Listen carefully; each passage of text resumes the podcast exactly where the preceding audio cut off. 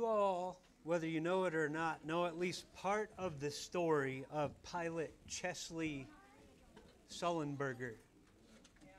You just know him as Sully. 2009, you remember his flight took off from New York City, and shortly after takeoff, they hit a flock of birds. Lost engine power. He and his co pilot Porter managed to land that plane with 150 passengers in the Hudson River, sparing every life on board.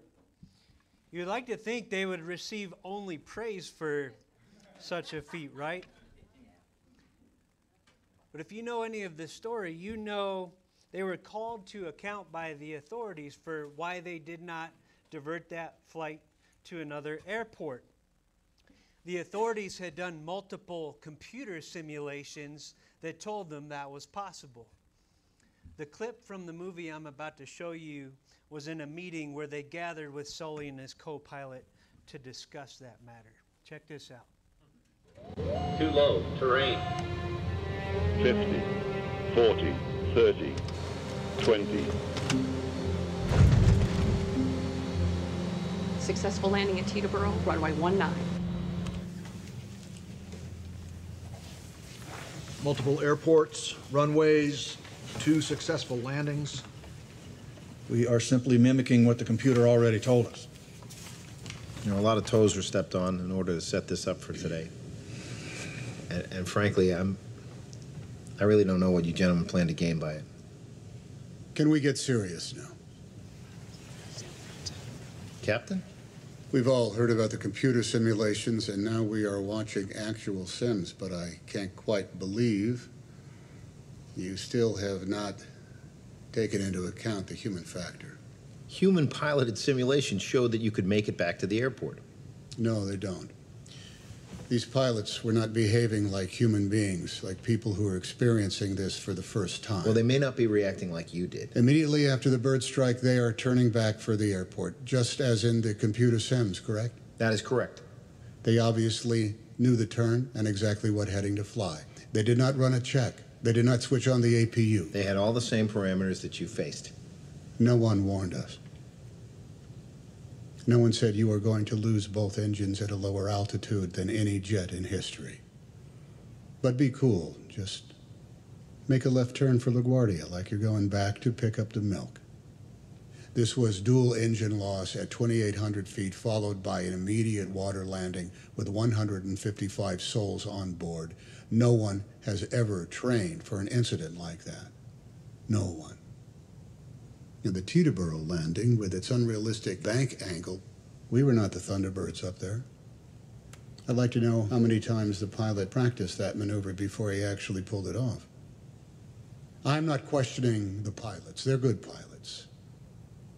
But they've clearly been instructed to head for the airport immediately after the bird strike. You've allowed no time for analysis or decision making. In these simulations, you take in all of the humanity out of the cockpit. How much time did the pilots spend planning for this event, for these simulations? You are looking for human error. Then make it human.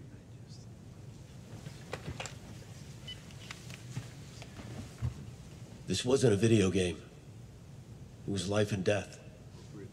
Sully's right, that's worth a few seconds. Please ask how many practice runs they had. 17.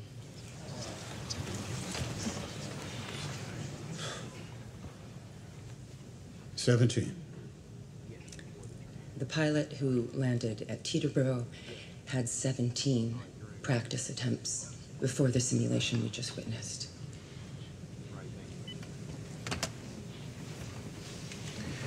The reaction decision time will be set at 35 seconds. 35 seconds, not enough time. We only had 208 seconds total, so I'll take it. I'll upload the link.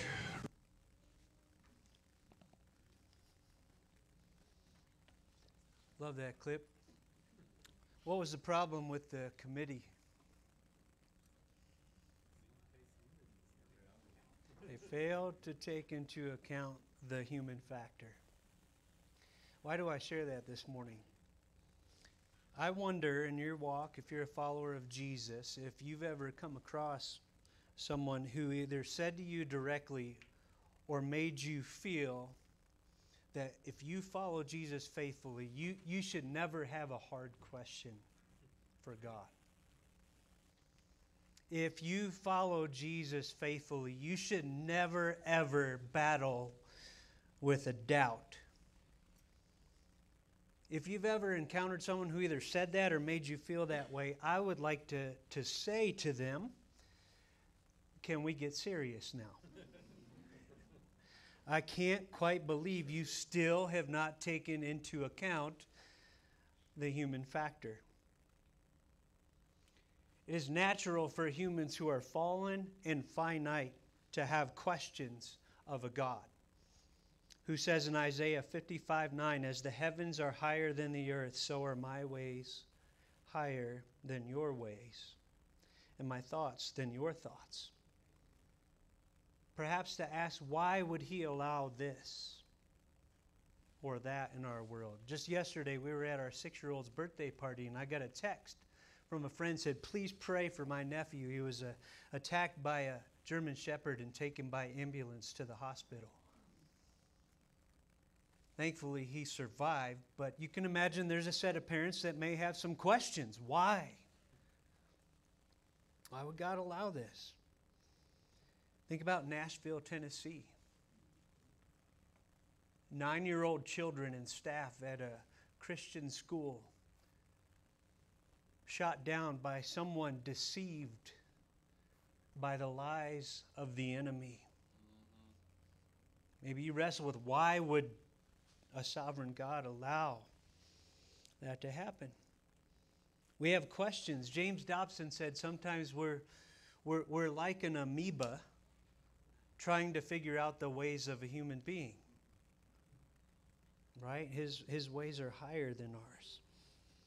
That leads me to a question from John the Baptist for Jesus. If you have your Bibles, turn with me to Matthew chapter 11, verse 1.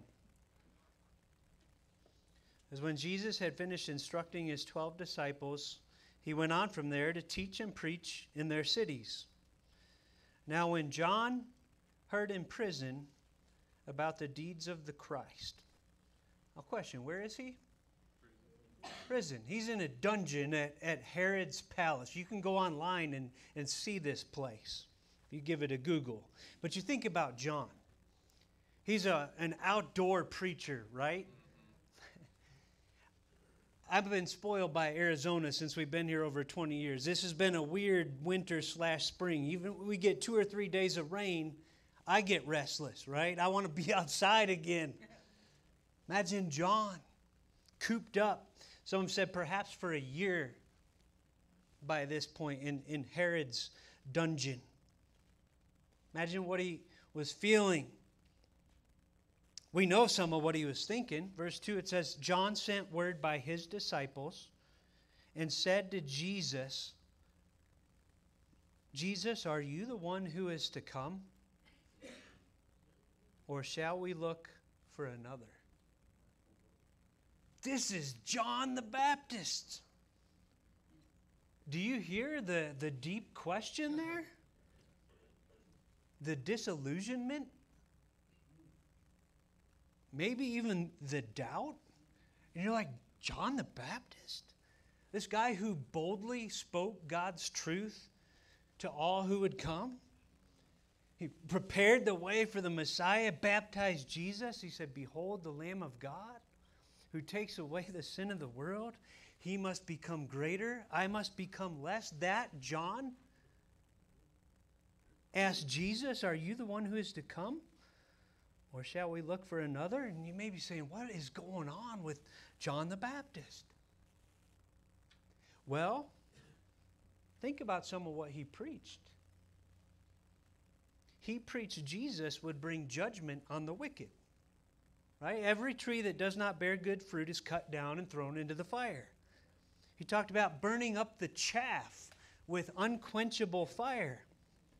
And here he is imprisoned by one of those wicked pieces of chaff named Herod because he preached God's truth to him about his sexual immorality and adultery.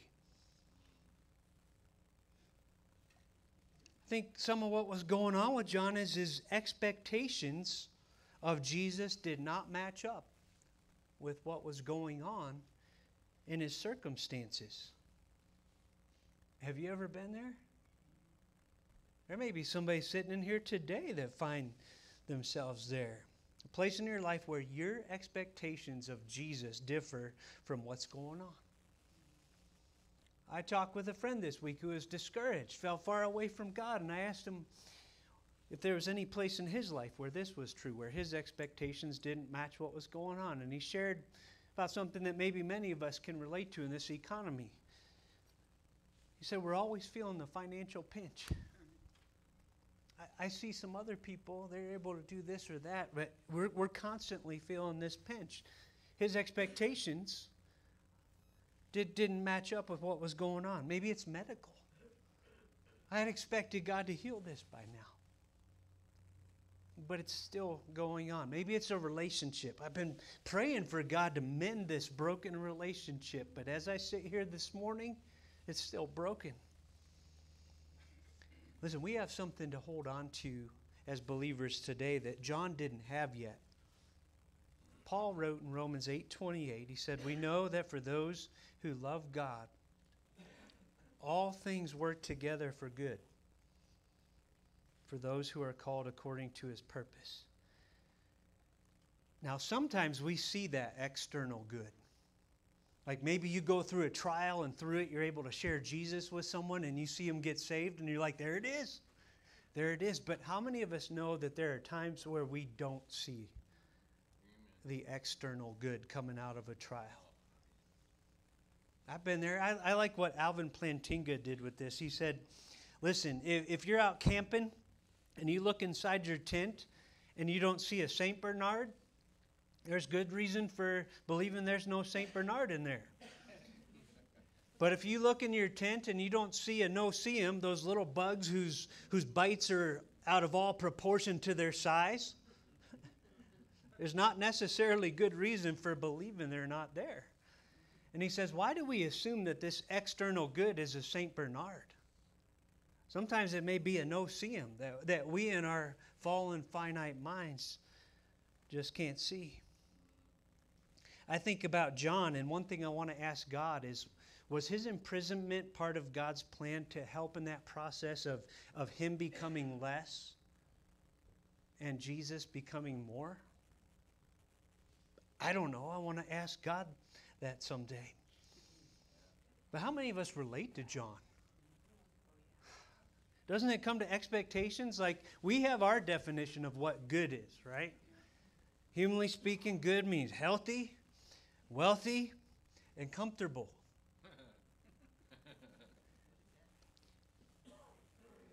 what are God's definitions of good? I think of things like lives that are holy, set, set apart to Him, lives that are Christ like, lives that are, are humble. And listen, while we as believers may not always see the external good that comes out of our trials, we can know one thing God is always working for in the middle of our trials. Because right after that verse where he says he works all things together for good in Romans 8 28, he explains that good. Romans 8 29, he says, For those whom he foreknew, he also predestined to be conformed to the image of his Son. What if we would grab onto that? Instead of saying, I'm in a trial, God must have abandoned me, to say, Whoa, no, God's right here with me. He loves me, and He loves me so much, He is working to shape me to be more like His Son, His beloved Son. And I think about that. I think about something one of the speakers at Truth Quest told to our teenagers. I've heard a lot of talks about suffering. This one woke me up. He told those kids, This life right now is the only chance we have to grow more like Christ. Don't waste it we get to heaven, we're, we're conformed to his image. Right now is a chance we get to say, hey, Lord, please take every moment of my life, including the hard times. Help me cooperate by faith make me more like your son. And I think about John the Baptist here, and if you ever find yourself disillusioned, depressed, even doubting, it may comfort you to know that you're not alone. John the Baptist, the bold, the fiery, the faithful, had his own legitimate questions. I have been there. What did he do with them? This is important. He sent them to Jesus. He sent the questions through his disciples to Jesus. And I want to talk to you about that. It is so important as a believer that you don't deny the questions you have. They come. We live in a fallen world. Don't bottle it up. Don't just put on a plastic smile for the people around you and pretend like you don't have them. We all have them. Send it to Jesus. Take it to the Word of God. That could be the difference between driving you deeper in your walk with Him and driving you away. Take it to Him. Take it to another believer in Christ and say, hey, I'm struggling with this. Can you help me? Send it to Him. What's Jesus' response? The one who prepared the way for him has a question about if he's the one. Well, Jesus is going to take him to the Word of God. He's going to show John how his own ministry fulfilled prophecy from centuries earlier. You say, I don't see that. I just see Jesus telling about signs that he's doing. Look, look at Jesus' answer in verse 4.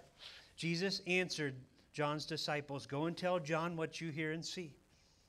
The blind receive their sight, and the lame walk. Lepers are cleansed, and the deaf hear. And the dead are raised up, and the poor have good news preached to them. You say, How is that telling John that he's fulfilling prophecy? Because John was a faithful Jew. He knew his Old Testament, including the, the book of Isaiah.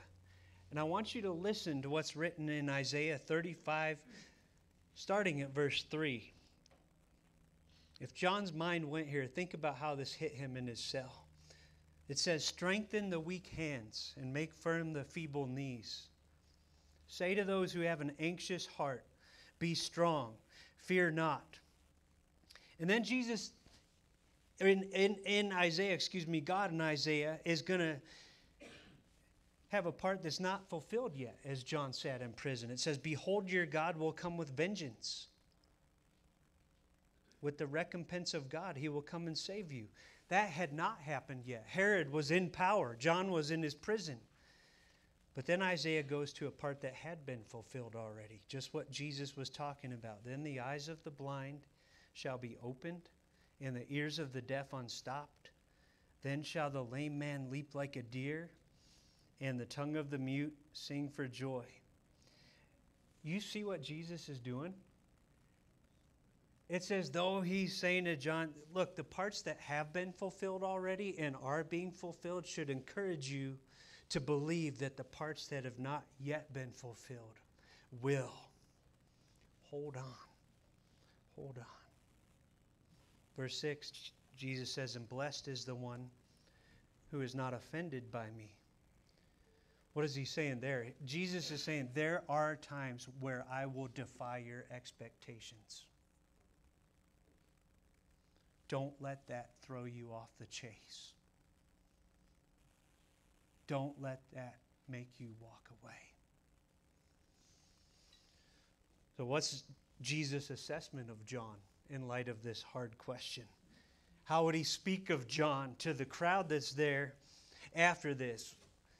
Would he, like my friends used to say, would he, would he put John on blast?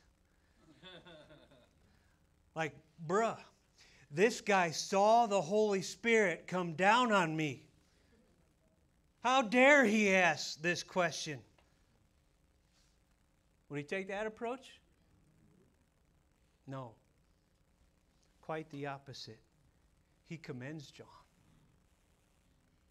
for his faithful ministry. Look at verse 7. As they went away, Jesus began to speak to the crowds concerning John. What'd you go out into the wilderness to see? A reed shaken by the wind? What's that? That's someone politician saying, Which way are people thinking? And I'm going to make that my platform. It's a preacher saying, I'm going to preach just what they want to hear so we can fill this place up. Right? Was that John? Not at all. One man accurately said he, he was the wind shaking the reeds. right? That, Jesus is saying that wasn't him.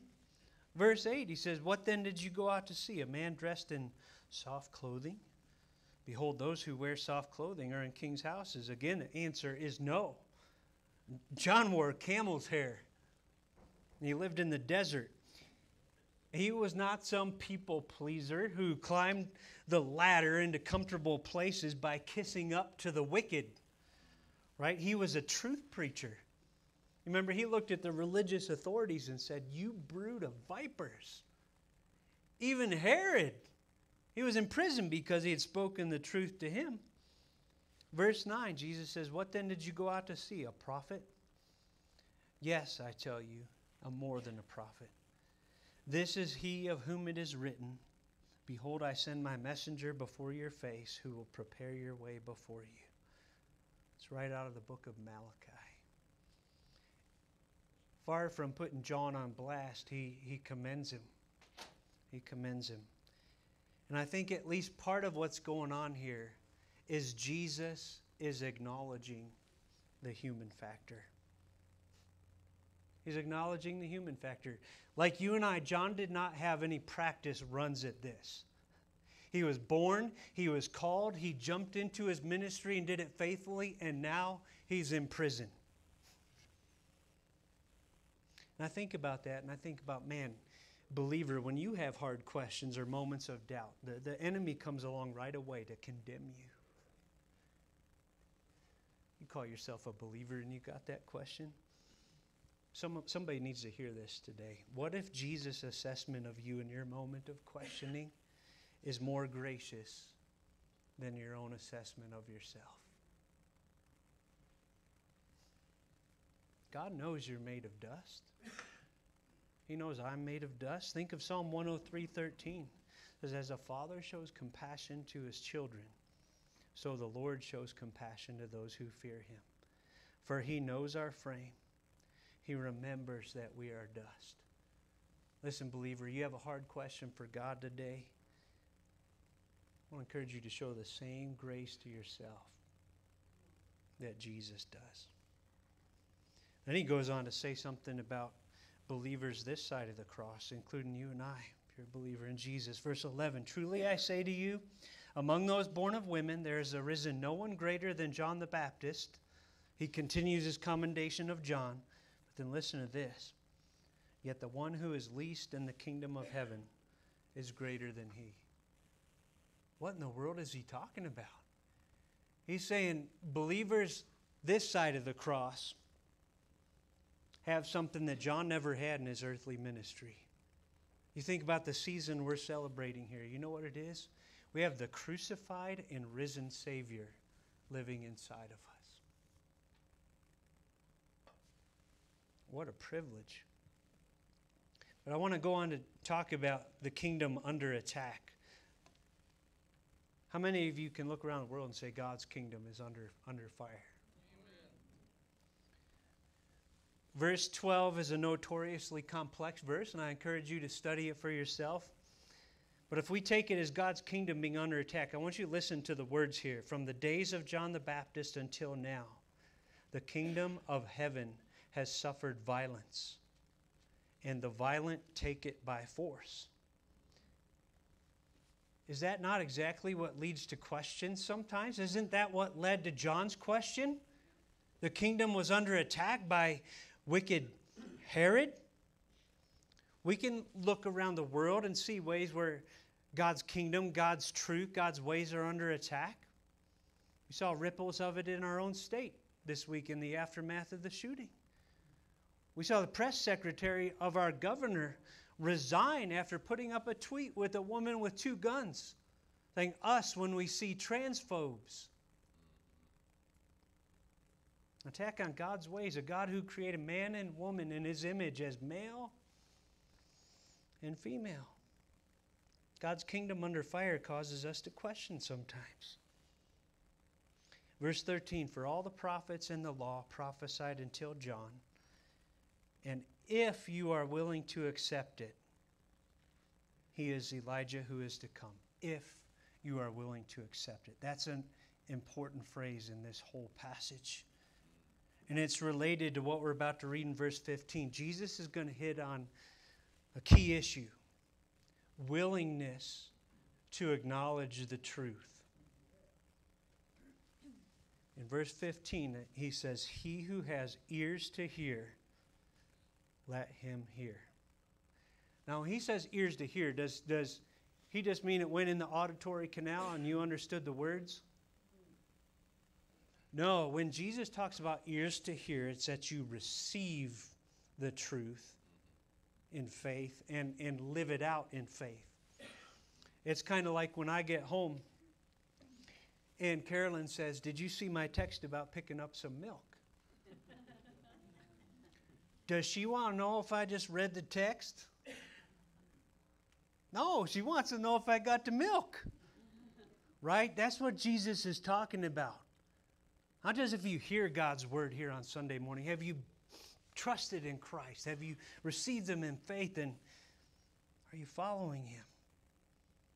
Which leads to where we're going to close. There's a huge difference between honest questions like John's and illegitimate skepticism. He's going to talk about illegitimate skepticism. Verse 16. He, he looks at that crowd and he says, But to what shall I compare this generation? It's like children sitting in the marketplaces, calling to their playmates. We played the flute for you, and you did not dance. We sang a dirge, and you did not mourn. Now, scholars believe with the flute and the dance, it's kids playing, playing wedding, a celebration. Kids love playing that stuff, right? I remember when I was six, I had a little girl ask me if I wanted to marry her. I said, I can't. I got to get home for dinner. Even as a young boy, I love food. But kids love playing that stuff. The second one, we sang a dirge and you did not mourn. They're playing funeral. Right? But, but what's going on? Hey, we played the flute for you and you did not dance. We sang a dirge and you did not mourn. What's going on? And nothing would make those kids happy. Always looking to argue. You won't play wedding, you won't play funeral. Always looking to disagree. You say, why is Jesus saying that? What's he talking about? He gets to it in verse 18. He, he looks and says, For John came neither eating nor drinking, and they say he has a demon. Son of Man, Jesus, came quite differently, eating and drinking. And they say, Look at him, a glutton and a drunkard, a friend of tax collectors and sinners. What's going on? He's saying there's some people that nothing, nothing will make them happy. This is very different from the honest question that John had. Listen, I want to encourage us if you have questions for God today, it's worth asking which kind of questions do you have? Are they legitimate? honest questions like John's. The kind where you're really seeking the answer. You're going to take it to God. You're going to take it to His Word. You're going to take it to other believers in Christ and look for the answer.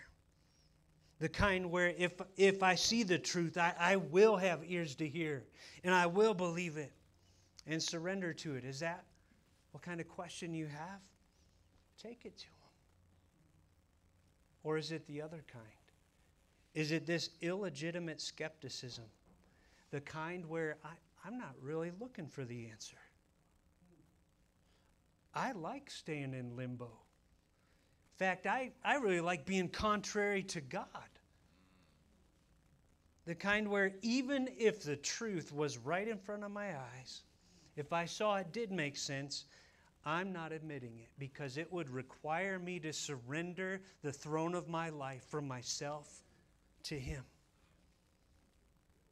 What kind of questions do you have today? And I, I encourage you, if, if God's convicting you through that second kind of question, now is the day of salvation. Cry out to Him, say, God, forgive me for this hard heart that will not receive the truth. Open my ears to your word. Maybe go to the book of John with an honest heart and say, Show me Jesus is real. Show me, God. Where we wrap up today, I'm going to say the proof is in the pudding. Jesus closes by saying, Yet wisdom is justified by her deeds. The truth will be revealed. And this is important to hold on to because even today we have a Messiah who often defies our expectations. You think about the disciples. Carolyn shared with me a passage this week that jumped out at me. Even his close circle, he, he explained to them over and over, these three times that I know of, that he was going to die and rise again. Listen to them, and maybe you relate to. Mark 9:31 that he was teaching his disciples, saying to them, "The Son of Man is going to be delivered into the hands of men, and they will kill him, and when he is killed, after three days he will rise." But they did not understand the saying, and were afraid to ask him. He was just too different from their expectations. That side, right? I think about that on Palm Sunday. Yeah, there were people there that worshiped him as he came in. But there are many others in Israel who were disappointed with a man who had come into Jerusalem humble, riding on a donkey. Why is that disappointing? Because many wanted a king or a general on a war horse. We want him to conquer Rome. He defied many expectations. Instead of taking over a Roman throne in his earthly ministry, he was heading to a Roman cross to suffer a criminal's death for their crimes and yours and mine. To deliver them and us from far greater enemies than Rome Satan, sin, and death itself one day future, later in his time, the risen Christ will strike down every wicked kingdom and set up his eternal kingdom in the new heavens and the new earth.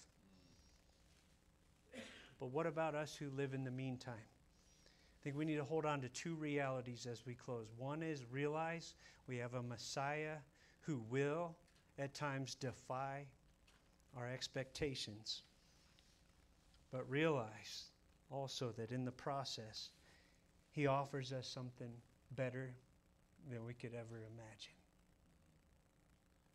Lord, come before you today, and I thank you for this passage about John the Baptist. I thank you that it is included in your word. If, if, if your word was made up, the authors would have left this out. One of your main prophets having questions, it's in there because it's true, it's real, and, and we relate. Lord, I pray for anyone in here with honest questions like John, going through some stuff right now and just feeling like you're not meeting their expectations. Help them in faith to bring their question to you, to bring it to your word. Show them the answers in your word where they're there, and in those situations where your presence is the only answer. May your presence carry them through. I pray for any in the room who are convicted by the Holy Spirit, saying, if I'm honest, I don't have real questions. I'm an illegitimate skeptic because I want to be Lord of my life. Let them know in this very moment that you love them every bit as much as you love John the Baptist. Help them humble themselves before you and cry out, Lord, open my ears to the truth of who the Savior is Show me if he's real. Drive them to your word, to your people. Let them know they're not alone, that you're pursuing them. Lord, as we think about this holy week, you entering Jerusalem knowing, well, you would be headed to a cross, we thank you for dying for my sin, the sin of each in this room. We thank you for rising again, victorious over everything that held us captive. Thank you for defying expectations. and bringing something better than they could have dreamed of. Lord, I pray as we take our offering this morning, it would be from hearts that just say, Thank you. Thank you. In Jesus' name, amen.